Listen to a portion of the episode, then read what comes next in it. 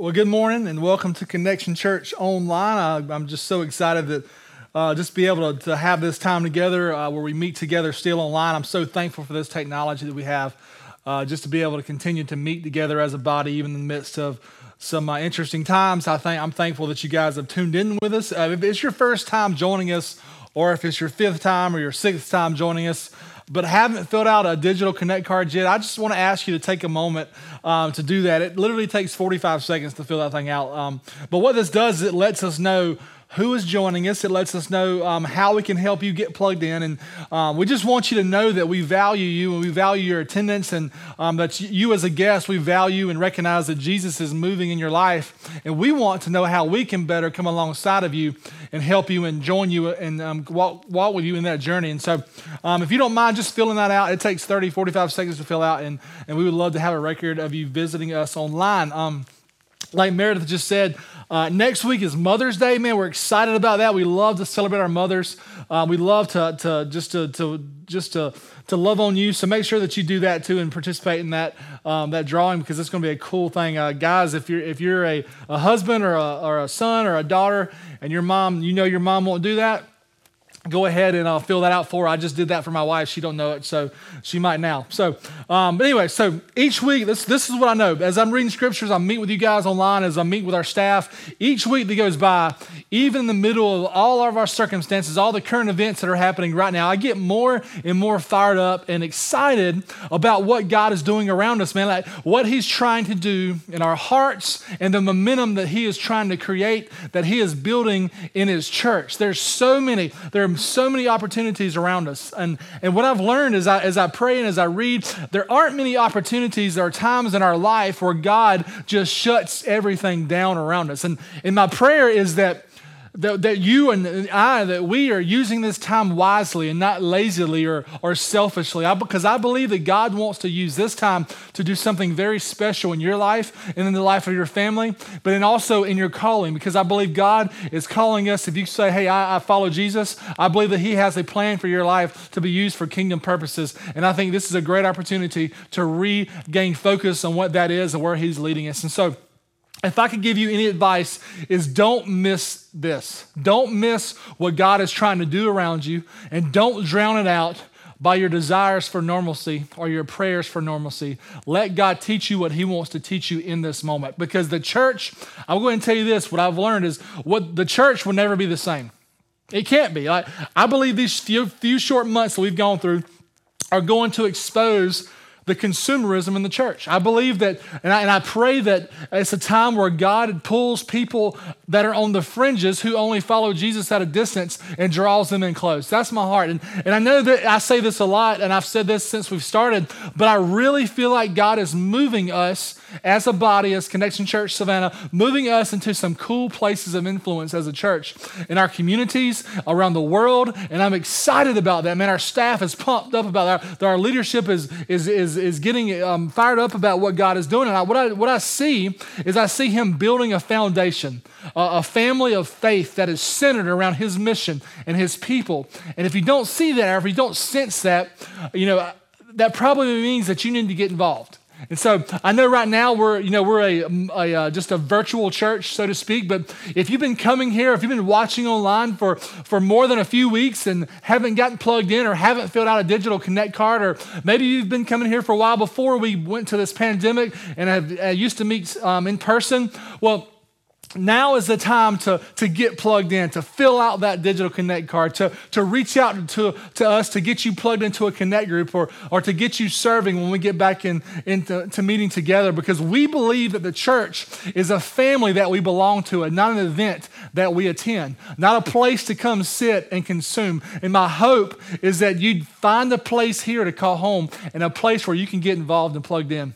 Because the point I'm trying to make is that it's very hard to come to this church and not get involved. And because our goal for every person who walks through these doors or who tunes in online is for those people to become active pursuers of Jesus. And that means taking your next step in your faith. And that's why our, our mission statement says that we can we, we have a heart to connect people to a growing relationship with Jesus. And so this morning, what, what I want to show you is that, that that's done in steps, next steps. We're going to look at that a little bit this morning as we jump into week 20 of our witness series. Yeah, we're on week 20, believe it or not. Um, we're going through the book of Acts, looking at how God intended his church to function um, whenever it began. And what we've been looking at is the differences in the biblical model of the church and some of the inconsistencies that we see in the church today. The church today that I see one of, the, one of its biggest downfalls is it bases its success on attendance and treated attendance as a,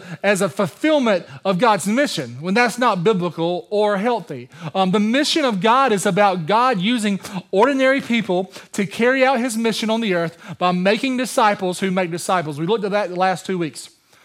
Attendance, however, is going to be a barometer, is going to be a, a litmus test for the life change that's happening. So a healthy church will grow, but what I want you to see is that, you know, if, if you're sitting on your couch in your living room, your house, someone else's house, wherever you may be, I want you to know that if you're saved, that means a good, a good indicator if you're saved is that you care about the souls of other people. We say it this way here saved people serve people. We believe that if, you, if you're saved, that you are going to care about the soul of the people around you. And one of the ways that we can know that the gospel has done its work in us is when we is, is when we see kingdom kingdom work advancing in other people it gives us more joy and it gives us more motivation than anything we can achieve or own in this life. And so today as we dive into acts 20 what we're going to focus in on is, is paul's farewell speech um, to the elders in ephesus. And so if you have your bible go ahead and turn to acts chapter 20 um, we're going to be looking at that. And so what we're going to look we're going to see is paul looking back over his life and we're going to look at how he spent his life and how he spent his time on earth. And so I want to pray for us, and then we will jump in to what we're going to be talking about today. So, Father God, we love you. We're so thankful that we get to meet like this as a body. We're so thankful, Father, that you've given us your word to follow, God, and to obey. Lord, I pray that you would just use your word this morning to convict our hearts. God, that we would just be bold enough and brave enough to submit to where you're leading us. God, even if it doesn't make sense, I pray that we would take steps in the directions that you're leading this morning. God, I pray, I pray against fear in homes this morning. I pray against anxiety and worry in homes this morning. God, I pray that you would come into those places this morning in people's hearts and show them that you're the King of Kings and the Lord of Lords, that you have all authority in heaven and on earth. And God, that you've said that you would be with us until the end. And so this morning, I pray that you would just bless the reading and the hearing of your word. And Father, I pray for people's hearts to be fertile soil for it. So we love you this morning in Jesus' name. Amen. And so this morning, before we get going, I, I want to just talk a little bit about our culture and about your life, about my life. And I think we can have some common, uh, some common ground and, and agree on that we all live in one of the fastest paced cultures in history. Everyone is busy all the time. You ask somebody how they are, I'm busy, uh, I'm busy, I'm busy, I got this, I got that. We're doing things at a faster pace than ever before because we have cell phones that are going faster than ever before. We have our jobs are moving faster than ever before because um, the, the speed of technology is faster than it ever has been. People don't have time for close relationships. You know, our schedules don't really, really allow it. We have time for coffees and lunches and dinners from time to time, but it gets kind of hard to fit in our schedules because because we're so busy. You know, we go through life so fast trying to get through the next thing, barely able to enjoy the present in our life or the present because we're rushing to the next moment, to the next moment, to the next day, to the next activity, to the next thing on our schedule to mark off. The days begin to run together, months fly by, and years tick off like seconds as we get older, right? And sadly, even Christians are nearsighted when it comes to eternity and have lost the sense of the responsibility of the moment that we live in. Christian, hear this like your life in Christ wasn't meant to be lived as a safe, it wasn't, wasn't meant to be lived as safe as, as safe as possible to save some money for retirement and then, and then die. Your life was meant to be lived for God and for others. But what we've done is we've taken our own desires and molded our life around our own desires and then put a Jesus candy coating around it to make it look like we're, we're following Jesus and all we're doing, but in reality, we're just following our own desires of selfishness and that we're following the lust of our flesh and the, and the desires of, of our flesh. And what happens, guys, in Christ, if you're a follower of Jesus, You have the hope of the gospel empowering your life. You know, when you lay down on your deathbed, when you leave this world behind, when you look at your children in the eyes on your last day, what do you want them to have known you by? What do you want them to remember you by? My dad or my mom was always at work. They were always gone. They, were, they made a lot of money, but we didn't have a relationship. My dad or mom loved me relentlessly. I, I was, I, was, I, was the, the, I, I was the joy of their life, and they pointed me to Jesus. My mom and dad followed Jesus to a T. They loved the Lord and they obeyed him. Our lives were scary and, and we didn't know where we were going to be here this time or this time, but we followed Jesus and he always took care of us. How do you want to be remembered? And that's the question this morning. If you have a pen or a piece of paper, write this down. Um, how will I be remembered? And so that's the question I want us to kind of start with this morning. I, and I, I want to build everything else around that. How will I be remembered? If you look at any leadership book on, on mission or vision um, with, a, with an organization, whether it's a church or a big company, it always advises you to develop and find the vision first to get familiar with it, to see it, to know it, and then work backwards. And I think it's always good to think about your life from that in perspective as well and start living your life in light of what you want to be remembered for. Kind of reverse engineering your life in a way that, like Moses talks about it in Psalms 90. He says it in Psalms 90, verse 12, he says, Teach us to number our days carefully so that we may develop wisdom in our hearts. And so, what Moses is saying is, as I'm numbering my days, I'm going to begin to live wisely. Martin Luther translated this verse into German this way He says, Lord, teach us to think about death so that we might learn to how to live. And so, what he's saying is, until I come to grips that one day I am not going to be here anymore, then my life up to that point matters. I'm not going to know how to live wisely or in light of eternity or in light of Christ being my Lord. And so, my other question for you today is do you live intentionally? Or are you going through the motions, trying to keep up, trying to keep your head above water? Or do you waste, thing, waste time on things that don't really matter in the end? And so while I was preparing this message this week, I looked at how, how much time Americans spend on everyday activities. Everyday activities, how Americans spend. And so what I, what I found is this, and don't get mad at me, this is just what I found on Google. So um, on average, um, women spend 136 days of their life getting ready to go somewhere. Think about that for a second. Men spend about 50, so that's, that's about right. Um, sorry, I'm just playing. One year, um, it takes one year deciding to what to wear. One year of your life is spent deciding on what you should wear to different things. You spend three years washing clothes. Some of you people are like, yes, I do. Um, 26 years is spent sleeping. I'm like, man, 26 years of my life, I'm sleeping. Okay, it's crazy. Watching TV, Americans, you spend 11 years of your life watching TV. 11 years. We spend four and a half years eating. I'm more probably five and a half. Um, we spend five years browsing the internet. The internet, we five years browsing the internet. And this is what this is what got me and kind of disturbed me a little bit. You have a cell phone in your house. You may be watching this on your cell phone. You check your cell phone on average 150 times a day. If you take that and divide it into the, the minutes in the day, that's every six and a half minutes. Every six and a half minutes, you're looking at your phone, scrolling through Facebook, texting, or talking on the phone the enemy is trying to put a death hold, a death grip on your life through the things that, that you do. And so, how do you want to be remembered? How do we want to be remembered? What is going to define your life when it's over? Because here's what I know 10 out of 10 people watching this is going to die. Maybe not today, maybe next year, maybe 20 years, maybe 50 years from now. But we, our days are numbered. That's what Psalms 90 is talking about. Our days are numbered.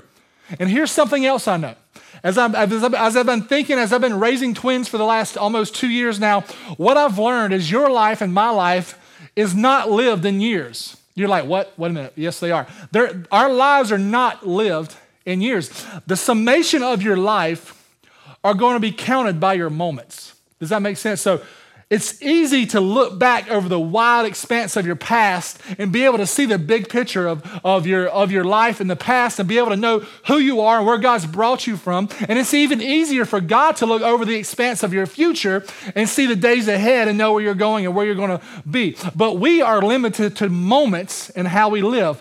I'm living in this moment right now. I can't tell you what's going to happen in three hours from now. All I can tell you is the plans that I have here. Proverbs 16 9. You can go read that. It tells you what this this is. And so God doesn't make our paths clear all the time, and sometimes that's frustrating, right?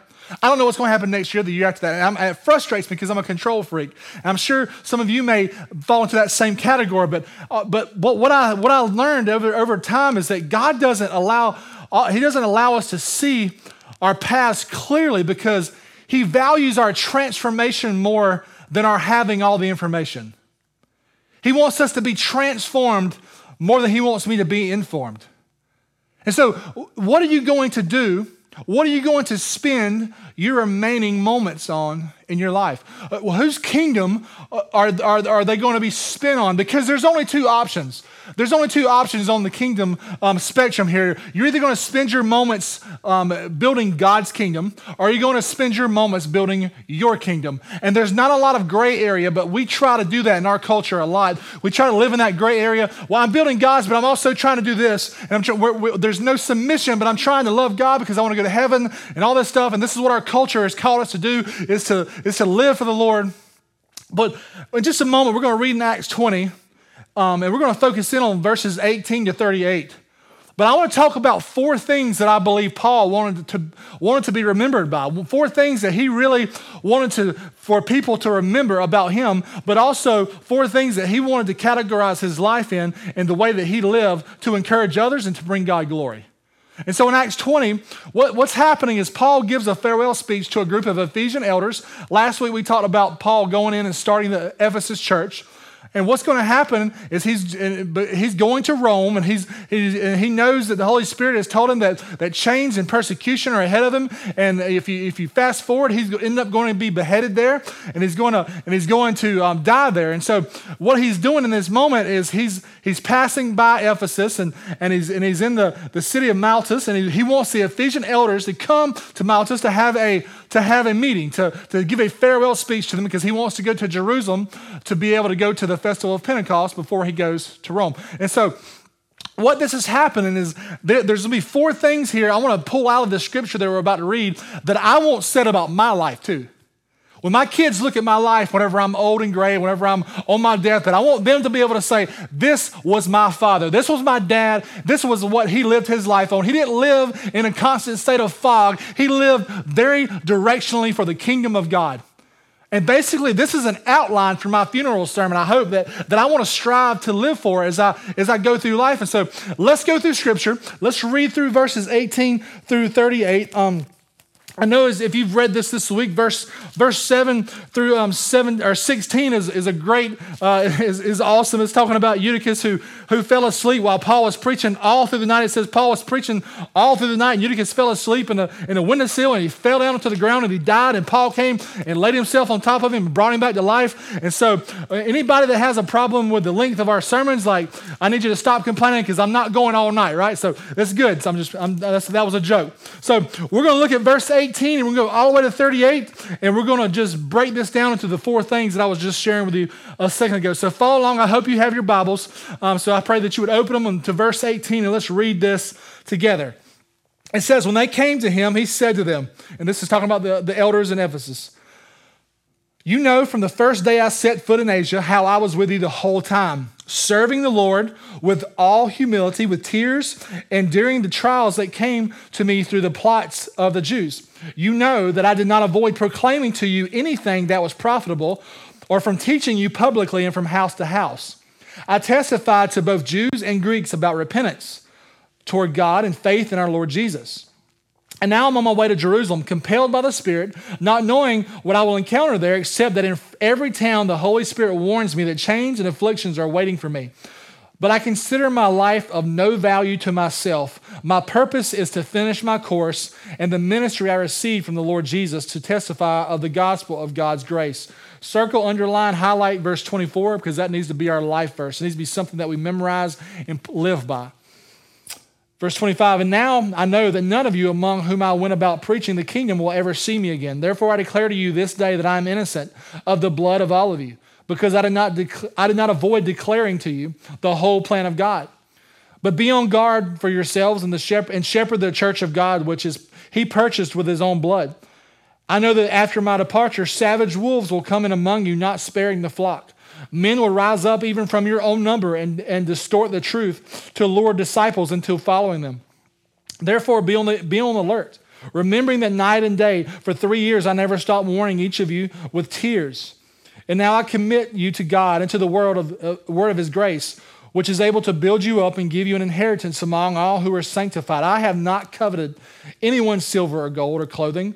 You yourselves know that I work with my own hands to support myself and those who are with me. In every way, I've shown you that it is necessary to help the weak by laboring like this and to remember the words of the Lord Jesus because he said it is more blessed to give than to receive. I'm laboring for the weak and I'm remembering Jesus. That's what he's saying. After he said this, he knelt down and prayed with all of them. There were many tears shed by everyone. They embraced Paul and kissed him, grieving most of all over his statement that they would never see his face again. And they, and they accompanied him to his ship. And so the very first thing I see is in verse 24. Paul says, My purpose has been finished. My purpose has been to finish my course and the ministry that I have received from the Lord Jesus. So, what I see the first thing that Paul wants to be remembered by in his final statement says, I've been faithful to my assignment. But he's saying, I did what Jesus told me to do. I've been obedient to everything Jesus laid out before me. And at the end of the day, guys, that is all that any of us, any of us are really responsible for. So my question today for you is what has Jesus called you to do? You're not, you're not responsible to save the world. You're, you're responsible to fulfill the assignments that Jesus has given to you. There's two ways, though, I feel like that people really go wrong with this, though. Some people feel like the entire world is on their shoulders. They have a responsibility to save the whole world, to fix their friends, to make sure that their kids turn out right, to save the poor and the orphan. So they carry this weight of all these things on their shoulders, and no matter what they do, it's never enough. They, they, they pack their schedule full of things to do whenever that's not what God may have called them to do. And they're always worried and full of anxiety, wondering if they're doing the right thing or in the right place. Well, then the other person, the other, the other way that people get this wrong is they never acknowledge that they've been given the responsibility to follow Jesus and do what he said. Paul says it this way in 1 Corinthians 4 2. He says, It's required of stewards that they be found what? Faithful. It's required of stewards that they be found faithful. And listen, a steward is a servant. A servant is not in charge of anything, the master is in charge. The steward is responsible to do what the master tells him to do. That's it. Think of it in the terms of, of the banking world or a money manager or an investment banker. If I give a broker my money to invest into a certain company and the company goes bankrupt, he doesn't take the blame. If he succeeds, he doesn't get the credit. He just does what I tell him to. He does what I tell him to do. Success and failure are not up to us. Our job and our course of action is always faithfulness. Faithfulness is our concern. What God requires of each of us as followers of Jesus is faithfulness. Paul said that he was faithful in what God had called him to do. So, to, to those of you who tend to, to carry around the weight that isn't yours, take comfort that God requires faithfulness, not results. God, God can do more with one act of faithfulness than you can accomplish in 10,000 lifetimes on your own. A good example of this is Philip in Acts 8. The, the angel of the Lord came to Philip and said, Go to the desert road. So Philip has no idea what he's doing. He's just faithful to his calling, goes there. He goes and finds the eunuch, and he goes to find this, and this guy gets saved as after he's reading the word. Philip goes and starts where he's at, shares the gospel with him, and the guy goes back to Ethiopia and then starts a church planting network that there's, there's still remnants of that there today. And so Philip's faithfulness was the igniter that led to the church in Ethiopia. So, my question is what drives your future plans? What drives your decision making? Is it the mission of God? Is it, is, it, is it your desire to be faithful to your Lord? Or is it something else? Listen, after reading Acts um, 1 through 20 to this point, the one filter that should help in your decision making should be where does the, what does the Lord want? Where does the Lord want me to go? What does the Lord want me to do? It should not be the I, don't know if I can do that. I'm not sure. There's there's when you have a Lord, there's no I'll think about it or I'll pray about it. There is a yes, yes, Lord. And that's that's the end of it. Listen, for a Christ follower, Success in life is identifying what God has called you to do and being completely faithful to that. That's what Paul is saying here. Listen, when you think about someone in your life who had a huge impact on you, think about that person. Somebody in your life that had a huge impact on your life spiritually. Someone who followed the Lord, someone who poured into your life there, there's usually nothing extraordinary about them, right? There's, no, there's nothing extraordinary about them other than the presence of the Holy Spirit that, that, you're, that you're seeing that creates that, that just that illuminated personality in them. And they, they simply, what they're doing, they've simply leveraged their lives for the mission of God. And what God has done is God has compounded the faithful moments of their life and did more with it than they could have done on their own. Listen, the man who, the man who discipled me discipled hundreds of people. And nothing, there was nothing special about him. He was just faithful. Uh, um, when he died a few years back, what, what do you think he heard when he walked into heaven? He had done what God had told him to to the day that he died. And I'm sure on the moment that he entered heaven, well done, good and faithful servant. Think about what you think about what it'll be like to, to look into Jesus' face and hear that the Alpha and the Omega, the one who loved you and pursued you and died for you. To hear him say, Well done, good and faithful servant, enter into the joy of the Lord. That is the heart that we are called to live by as followers of Jesus. Do your moments, does your life point to you being a faithful steward? the decisions you make, the money that you spend, the time that you spend, is it pointing to being a faithful steward of your Lord Jesus? The second thing I see Paul saying in verse 20, he says, You know that I did not avoid proclaiming to you anything that was profitable or from teaching you publicly from house to house. And then down in verse 27, he repeats it in a different way. He says, Because I did not avoid declaring to you the whole plan of God. Twice he says that. I didn't avoid it. I didn't shrink back. What listen, what Paul Paul knew he wasn't responsible for the content of the message. The message was clear. The message had been given to him. He was not responsible for whether people liked it or not. He was only responsible to deliver it, to give it. J.I. Packer, he, he, he describes Paul this way. He says, Paul, in his own estimation, was not a philosopher, not a moralist, not the world's wisest man, but simply Christ herald. Paul's royal master, Jesus, had given him a message to proclaim. Paul's entire business, his whole business, therefore, was to deliver that message with exact faithfulness. He added nothing, altered nothing, omitted nothing. And let, guys, that this is why Paul said in verse 26. He said in verse 26, Therefore I declare to you this day that I am innocent of the blood of all of you.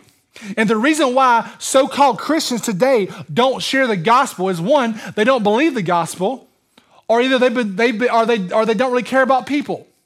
And so, what I want to share with you today is like the reason why so called Christians today don't share their faith is because Jesus has been presented to them as a friend and not their Lord. In Ezekiel 33, God admonishes people. Um, and what he does is his people, they, they knew the truth. The Israelites, they knew the truth, but they didn't share it with other people. They didn't share it with the people that were perishing. And what he tells them, there's a little quote. It says, God says, I will hold you accountable for their blood. And that should terrify us as believers. If we care for people, remember I said earlier, saved people care for the souls of other people. The gospel is, is that, and this is the gospel, is the gospel is that the, the, because of my sin and because of your sin, because of the sin of the human race, uh, we stand under the judgment of God. We are dead in our sins, absolutely helpless, and there's nothing that we can do about that. But because God loved us, just because He loved us, He gave us His Son Jesus, who died and did for us what we can never do for ourselves by living the life that we couldn't live.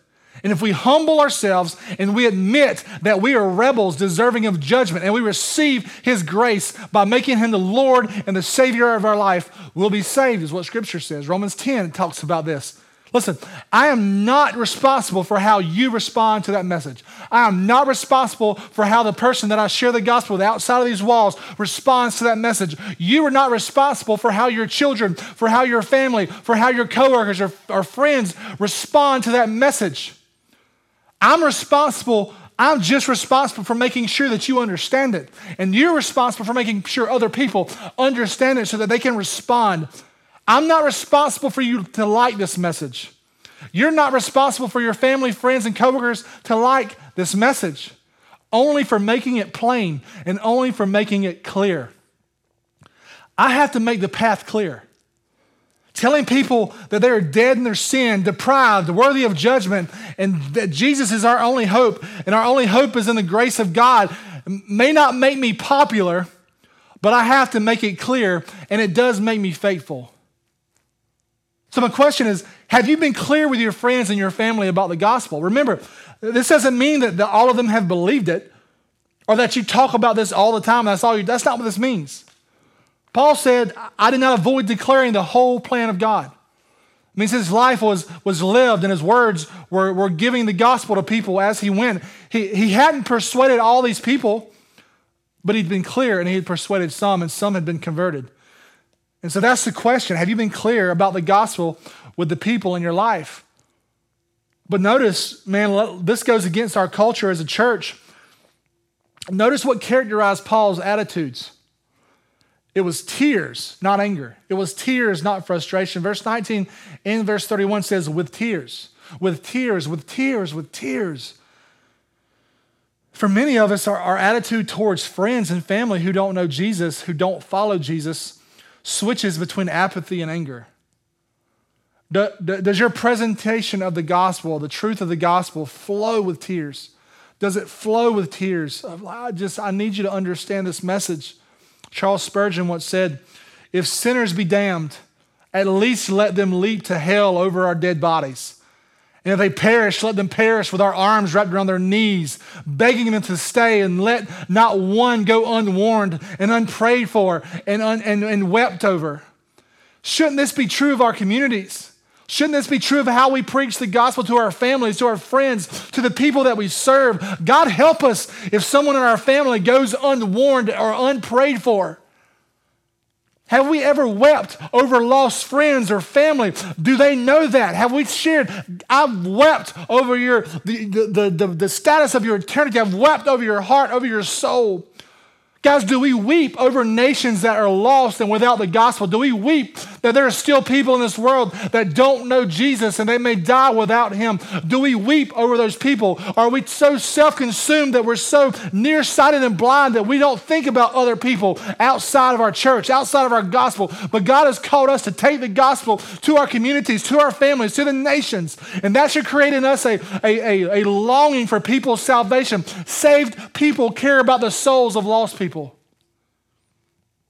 The third thing I see in verse 19 he says, You know that on the first day I set foot in Asia, how I was with you the whole time. Verse 19, serving the Lord with all humility, with tears, and during the trials that came to me through the plots of the Jews.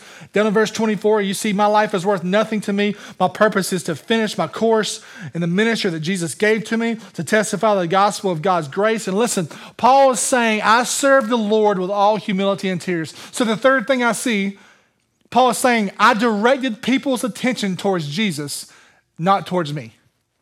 I pointed people to Christ, not towards me. And so Paul wasn't interested in, in leaving an example to admire. I want people to remember me by and, and, and see me. I want people to see me. He wanted people to know that there was a Savior that they could trust in. We weren't saved by pulling ourselves together and doing better.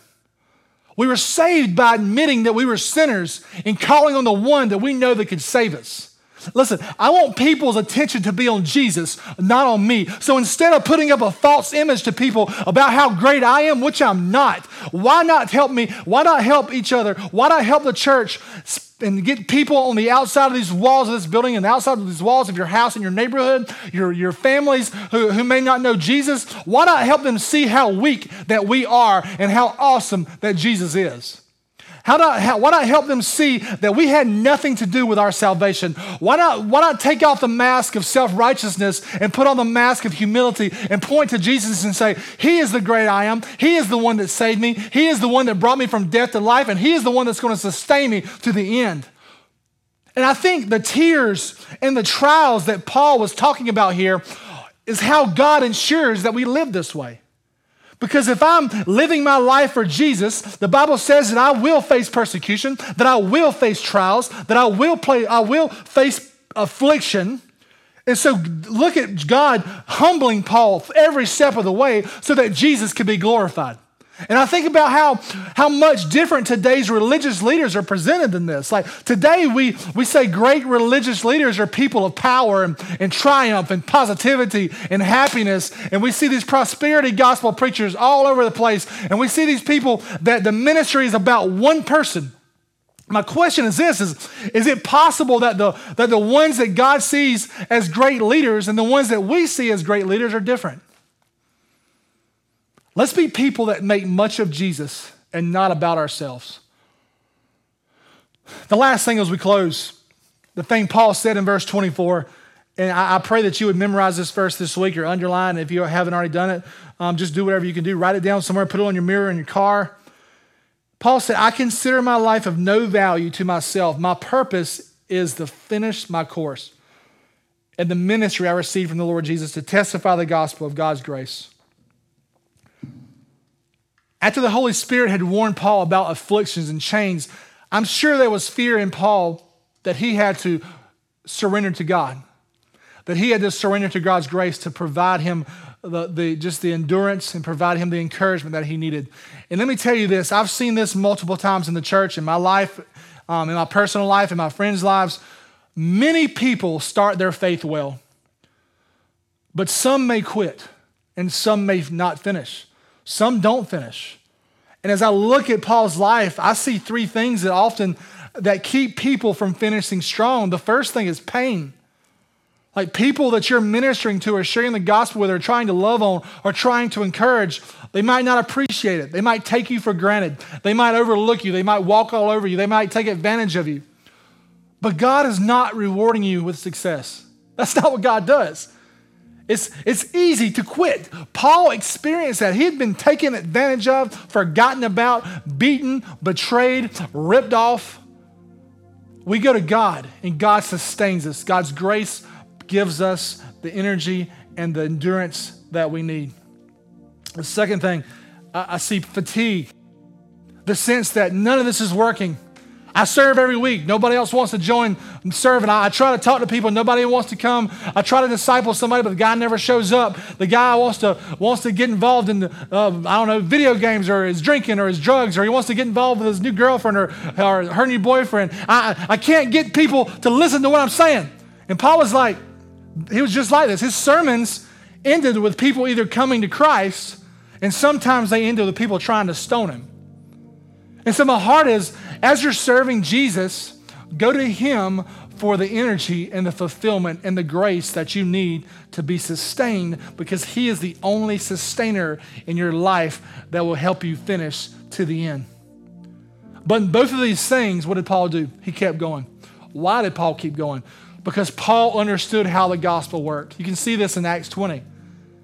Jesus' ministry had ended in death. Paul knew that. Paul knew that was an option. Paul knew that was a possibility that his ministry might end in death. But what happened with Jesus? God provided resurrection. So what does Paul say in 1 Corinthians chapter 15? He says, Be steadfast and unmovable, always abounding in the work of the Lord, because our faith, excuse me, our labor is not in vain.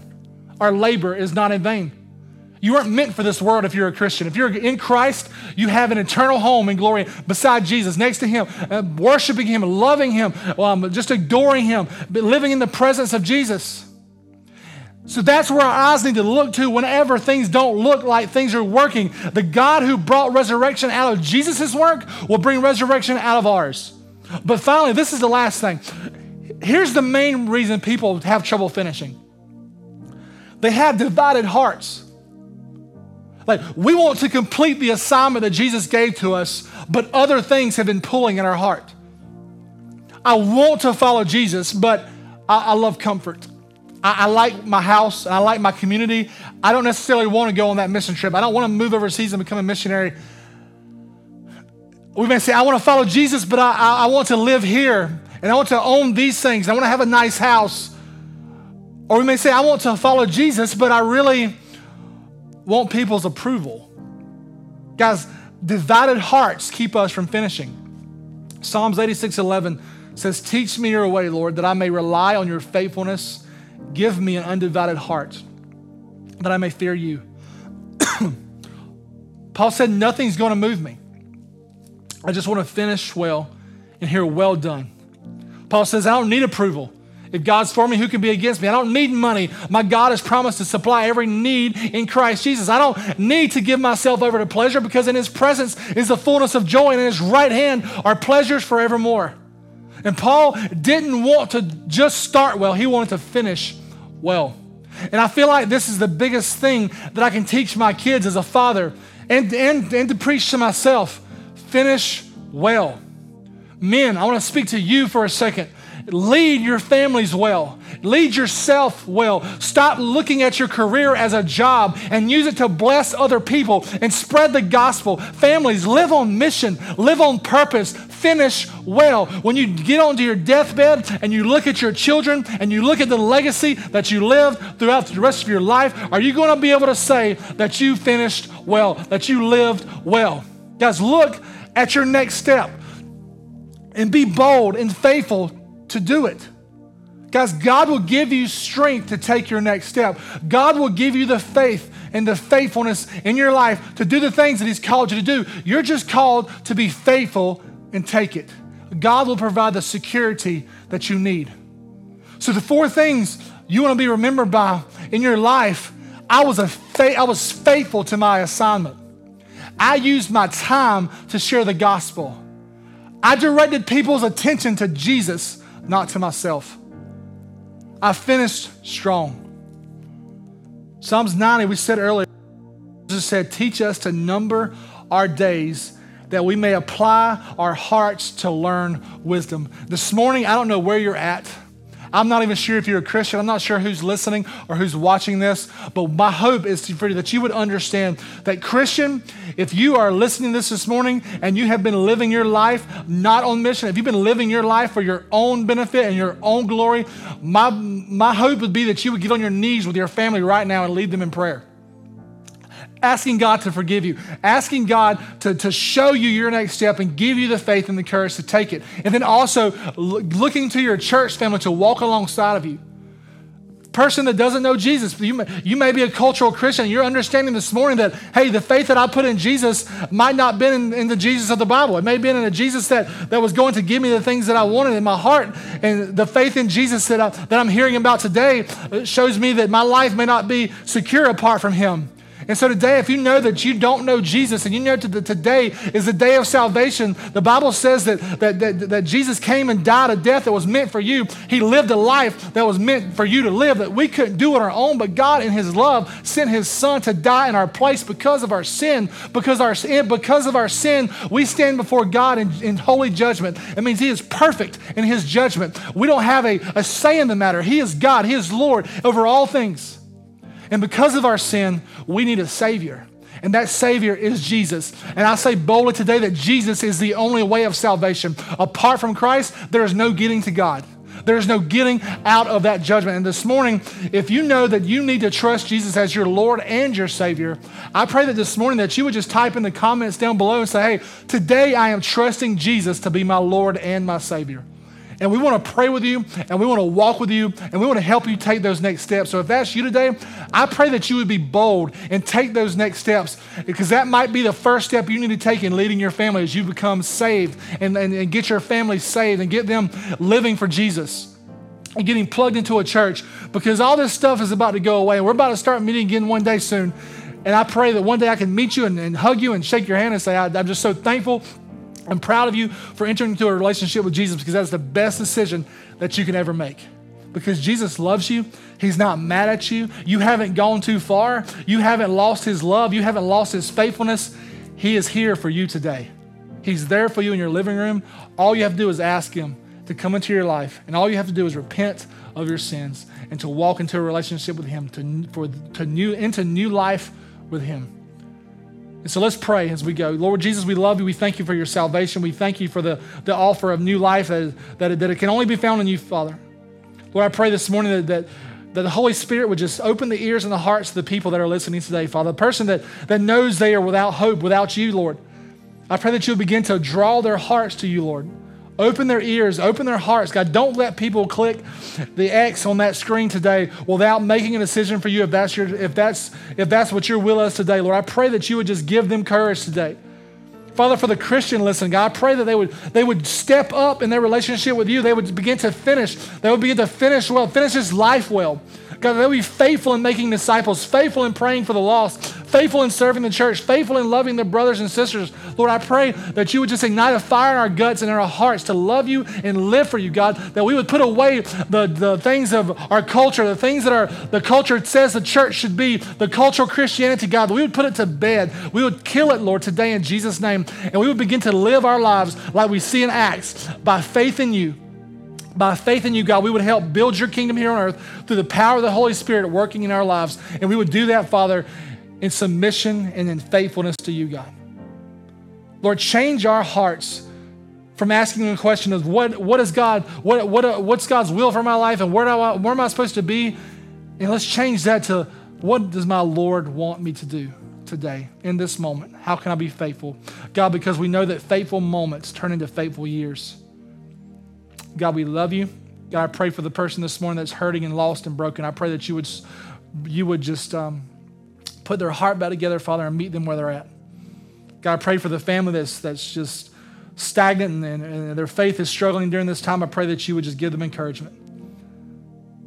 Lord, build us up as a church. Make us like you. Put us on mission. God, use us. Unite us. Mature us. Lord, we love you and ask this in Jesus' name. Amen. Guys, thank you for joining us. Um, we'll be back here next week at 10:30 to celebrate Mother's Day. Um, don't forget to fill out the Connect card. Don't forget to check, it, check out our giving tab, and also don't forget to, to check out the, uh, the Mother's Day um, form to, to enter your mom or, or mom if you're watching to, um, to fill out a card for, for yourself on there to be able to enter yourself into a drawing for some pretty cool prizes. So we love you. We're thankful for you, and uh, we'll see you next week.